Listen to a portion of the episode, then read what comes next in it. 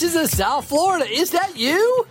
Hello! Oh my gosh! How in the heck are you? You look amazing today. It is so good to see you again. Come on in, have a seat. Follow us or subscribe or whatever it is your medium requires and stay a while. We'd love to have you as part of our family. Say, while you're here, can I get you something to think today?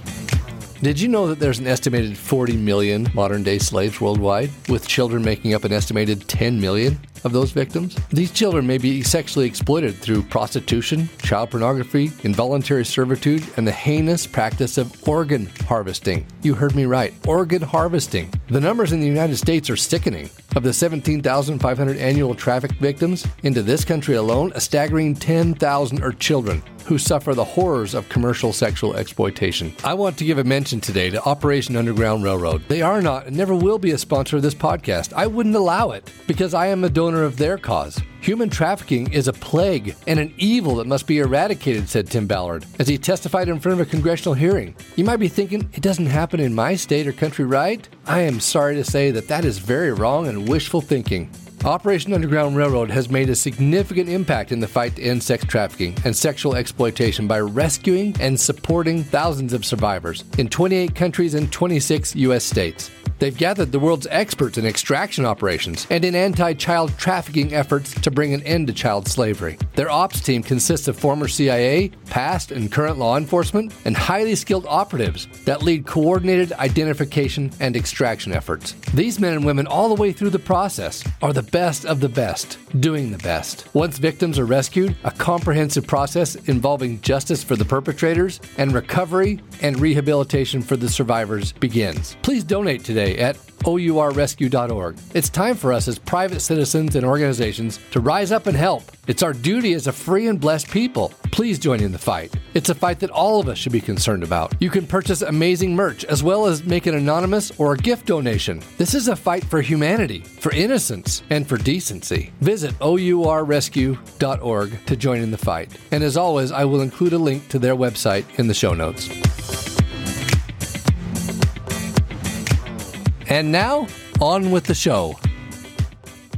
Today is a bit of a somber topic, yet one that I am grateful to feel, and I'm grateful I have the capacity to feel. I grew up in a small town in Arizona, and I moved to Pittsburgh, Pennsylvania, and surrounding areas back in the early 90s. As a small town boy venturing into a rather large city, I felt like I was going to be swallowed up by the immensity of it all, not to mention the fact that I had consistent vegetative claustrophobia. I mean, with all the crazy things that I had seen on the evening news before I left home that were happening somewhere else were now happening across the street and in the apartment next door. I met people that I bonded with. I loved and I cherished them. And to this day, I count those loving relationships as some of the greatest gifts of my life. They became a part of my life's foundation. And some in particular continue to affect my personal trajectory. I also met some people that really shocked me. Their life decisions shocked me. The rationale behind those life decisions shocked me. From my shelter perspective, they were not just a bit, they were extremely kooky. But the more I got to know them and the details of their life backstories, the more I realized that there but for the grace of God go I. I understood them. I loved them where they were. I realized that if I was in their situations, I would have also lived a similar life.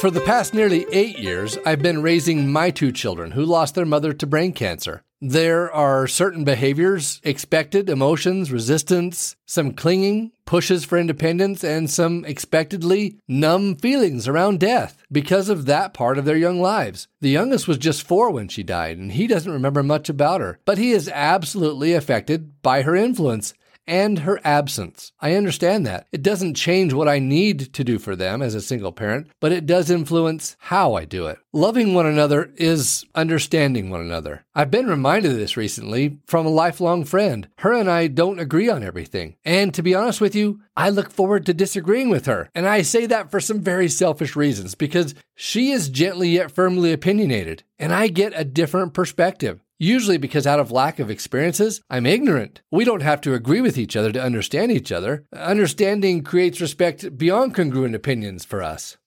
I was reminded this week of a favorite quote of mine from Marie Forleo, who said, Clarity comes from engagement and not thought. We gain understanding of others in active engagement with them, learning of them, considering them, and in a healthy setting, being present with them.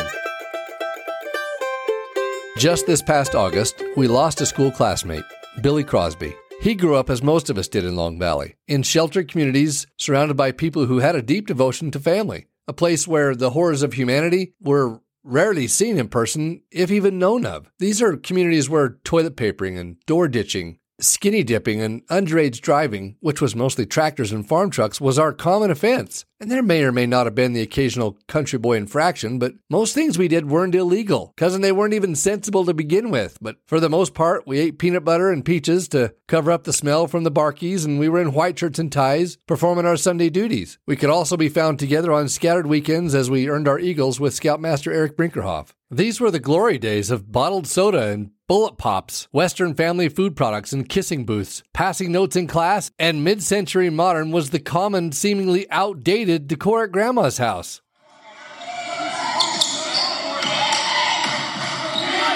In the late fall and early winter of 1984, Coach Farrell Heaton had recruited some of us boys to attend the varsity girls 4:30 a.m. basketball practices to give the girls a little rougher scrimmage than they might get otherwise, which propelled them to several state championships. You're welcome, ladies. Well, Billy Crosby was in the thick of all of that. Him and I were much smaller middle schoolers and freshmen than the rest. We took our time to bloom as if we had a choice, and now that small stature got old Billy into a precarious situation one time. It was during one of these moments in the gymnasium, during what we can best recall was some kind of a co ed gathering, that Billy just wanted to know what it felt like to touch the basketball rim. So the taller boys hoisted him up where he could hang on the rim a bit. Well, the only problem was that after being up that high, Billy didn't dare let go of the rim, so he just hung there. Even with the coaxing of our adolescent approximated heights, he just wouldn't let go. So, one of his lifelong classmates, who out of memory lack will remain anonymous, took the opportunity to personally encourage Billy by partially shucking his gym shorts. I mean, it wasn't to the ankles, but I can tell you that the freckled harvest moon was white and bright that day at Valley High School. There was Billy, still hanging from the rim with a death grip, now screaming that he was going to kill us.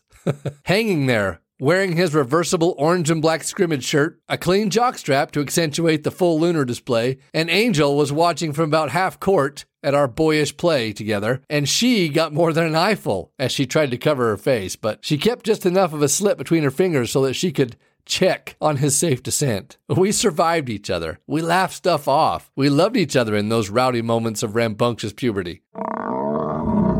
Well, that little country boy eventually filled out quite nicely. Officer Billy Crosby had broad shoulders, a thick neck, a mustache, and all. Billy made an impact as a homegrown police officer who knew the communities and the people he was serving. When my son and a friend were found on top of some picnic gazebos at the city park, it was Officer Crosby who talked to him. Upon discovering his last name, he realized who he was and made the connection to me. And his only comment was, Your dad would be a little disappointed with what you're doing. He made simple comments like that, very effective with a young boy. My son never forgot how considerate that remark made him feel. As an officer in a small tourist community, there are constantly hordes of people from all over the world traipsing through their jurisdiction. Officer Crosby, as I'm sure many others, he saw things that no other human should have to see. He witnessed things that only a mortician knows as much about. One time while in the pursuit of an armed assailant, another officer who just happened to be his lifelong friend was savagely shot and killed. Admittedly, this experience in particular crushed Officer Crosby emotionally. He could never fully recover from that. Alcohol and thoughts of suicide and overwhelming emotions from everything shook his core so much that he couldn't maintain employment with the police department. And consequently, he had to walk away from his lifelong career. And I got to tell you that it was hard for us as classmates to see this happen. We talked about it and messaged about it. What was going on with Billy? What could we do to help? We thought about him. We prayed for him. And for me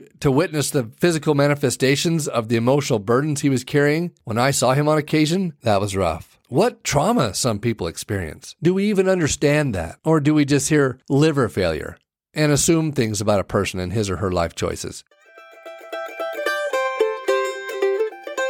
Now, just to clarify, I am not a funeral crasher, yet I love attending funerals. Five of Billy's classmates, including myself, attended his funeral. I had two things happen to me at Officer Crosby's funeral that I never thought I would ever experience in my life. And I've been to a lot of funerals. The first was hearing an Ozzy Osbourne song, any Ozzy Osbourne song played at a funeral service. And the second was how spiritually moved I was by that song. The song was a special favorite of Billy's. He had purchased the single decades ago and sent it home to his mother in anticipation of his return from a lengthy separation from her. The song was Mama, I'm Coming Home. I was humbled at how much my understanding increased in those reflective and sacred moments when my own mortality acquired some new meaning and greater meaning. I admittedly become much more capable to love and gently consider others when life feels so fragile.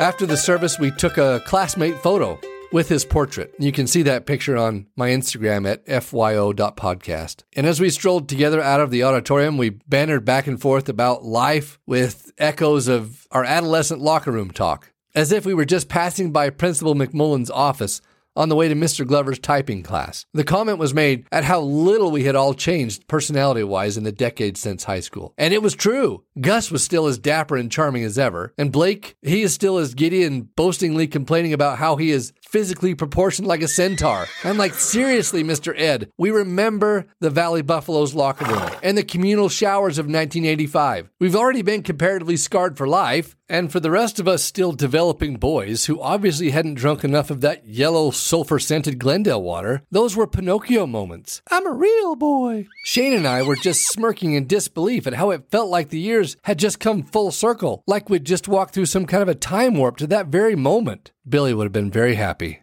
by the joy that we felt together in his presence.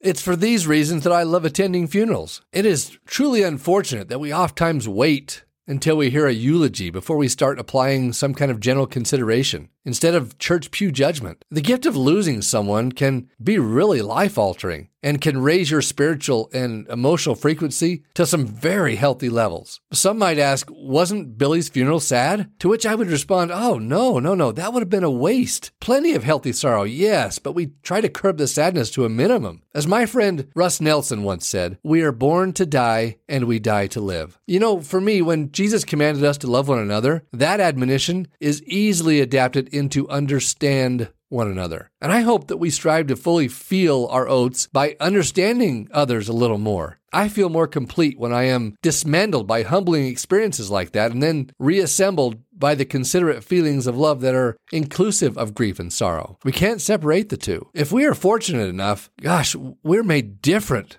by the depth of those experiences. I really feel that the best way to celebrate another's life is to learn from it. Become a better you because of them. If we aren't able to glean something from one another, are we truly friends? Or are we just seriously not paying attention? I didn't go to Billy Crosby's funeral to mindlessly celebrate him. I went there to learn from him.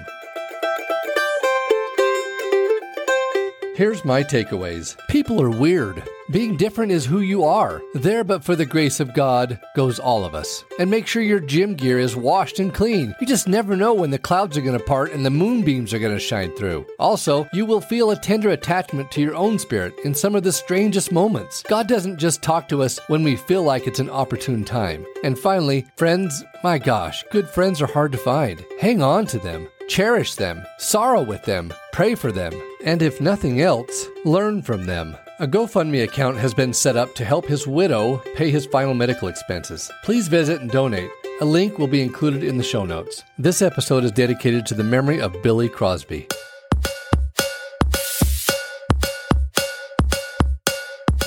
Well, Dad blasted, I sure enjoyed the visit today. If you gained something from it, be kind enough to leave us a review. And do it right now, if you would. I ain't getting any less frumpy. And them algorithms need all the help they can get, so I could disrupt more good folks like you. So I tell you what, if you got a friend or three that you just don't like very much, share this podcast with them and let us bug them for a while. And if you have comments or suggestions for future discussions, well, don't just keep them to yourself. Uh, we'd love to hear from you. You can DM us on our Instagrams.